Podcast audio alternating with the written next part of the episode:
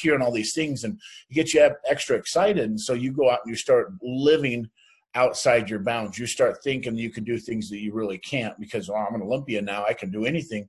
And I kind of got that feeling. And I went to Russia and I wrestled in this tournament. It was in, in, it was just something that I just, I thought I was better than I really was. And I went out there and wrestled the number two Russian who was very formidable. You know, Yuri Patrikeyev. Um, I'd wrestled him before that.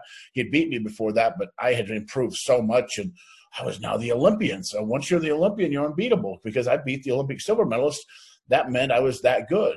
And within that month of winning the Olympic trials and going to Russia, I, I kind of believed the hype. And then, you know, getting, you know, in the finals of the tournament in Russia, and then losing that match was probably the best thing to happen because it brought me back to reality saying yeah you're good enough to win the olympic trials and beat you know an olympic silver medalist but you're still haven't mastered you still haven't figured everything out you're still not the dominant wrestler Karelin is so you know you got a month to go back and regroup and it was the best thing to happen so i kind of after the match I, I put like a table in front of me and i put all the things out there that made me who i was and i picked up the things that would help me when I got to Sydney to be successful.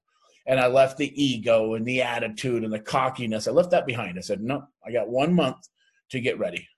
And I did every day and every practice. It was the best thing to happen to me because it helped me refocus. And like what you know, right before I went out to the finals against Karelin, um, my coaches were like, Rulon, Rulon, Rulon, you're gonna beat him. He's nervous. Look at him, he's scared. Rulon, Rulon, and they're telling me all these things, and I'm like, oh, oh, I don't. And I said, hold on. I said, my coach always said, act like you've been there before, walk out there like you've been there every day. And I thought, okay, I'm at the Olympic finals, all this pressure's on me. Then I thought, you know what?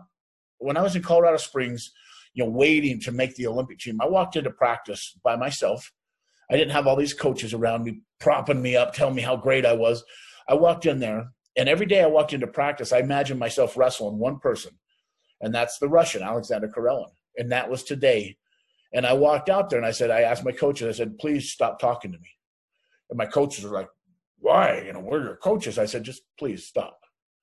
And I, and I walked out there ready because every day in practice, I imagined wrestling Karelin. So that day was just like any other day. And everybody's like, whoa, were you nervous? I'm like, eh, of course I was. But I felt comfortable because I'd been there before. I didn't live outside my mental capacity because when I wrestled at that top level, it was just me. It was just me just going out there and just letting myself wrestle. You know, the human body, we all try to think, how do we develop and, you know, cognitively develop? Because that was one of my biggest problems growing up is it took me so much longer. But as I got better and better and better, I understood how I thought. And so I could watch a technique across the room walk out there and do it, not even trying it once, because my mind had overthought and my mind got to the ability to where I can perceive and then go out there and achieve using a certain technique. And so I think the mind develops itself. And for me, that day, you know, that was the way I approached that match and walking out to the finals, you know, it was something I already done. Did I think I could beat him? No. You know, he's two or three time Olympic gold medalist and nine time world champion. He's undefeated as an adult wrestler it's not possible to beat him. But as I walked out there, I thought, you know what, you have a chance. And you know, people think of Mount Everest and they're like, oh, look at that mountain, you can't climb. I said, yeah, you can, one step at a time.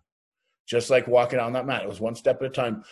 It wasn't going to be easy, it wasn't going to be perfect, but you have to survive and you have to achieve. And you know, my coach has said, keep the match close, keep it, you know, keep the score down, put the pressure on him. He's the one expected to win. You make him prove himself. And right before, you know, I was wrestling too, I, uh, one of my teammates ran up and they said, aren't you upset? And I said, why? They're like, well, they, are telling everybody that Karelin's going to beat you. They're telling everybody, they're, they're announcing his retirement party.